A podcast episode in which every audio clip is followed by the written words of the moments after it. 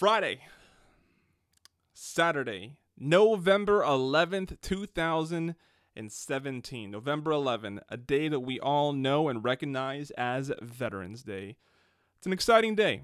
It's a day that uh, I, I have not taken for granted since I left the Marine Corps in September of 2011 no matter how you're celebrating or recognizing this day, I promise you it's not wrong.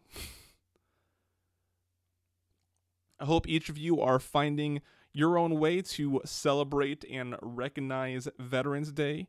Um, for those of you that are a little awkward or uncomfortable when people thank you for your service, uh, a simple "It was my pleasure" I've learned uh, goes a long way and is an easy response to that. Um, if you are in the Washington, D.C. area, I have to recommend going down to the Vietnam Memorial and just hang out there for like 30 minutes. And uh, you will undoubtedly be moved by the amount of Vietnam veterans uh, that are present and listening to them welcome each other home, listening to them tell stories to each other.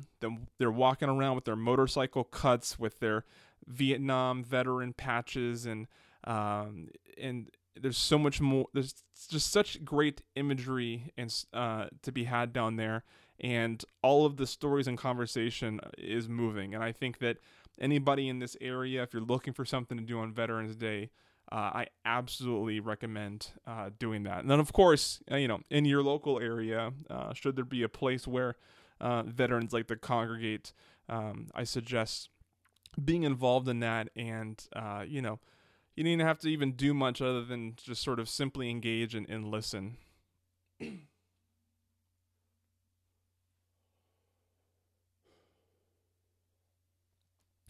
There's no feature interview today. There's no special uh, audio or anything like that. I just wanted to uh, quickly get into your headphones, get into your speakers, and uh, and wish you a uh, fun, safe, happy Veterans Day.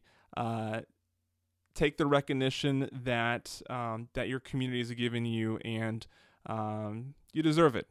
Uh, no matter how you feel about being recognized, whether you think you did a lot or little. Uh, it's easy to say I didn't do as much as the next guy, but um, as the theme of Borne the Battle being that we each bear our own challenge inside of our service, and it's worthy of recognition. So, uh, use today to to celebrate however you want, whether that's getting your free meal at your local restaurant um, hanging out with your veteran buddies, or simply just doing something completely on your own, hanging out with friends and family, and doing something very uh, not military related.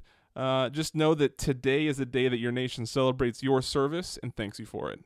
Have a great and wonderful weekend. I'll see you back on Monday with the next benefits breakdown.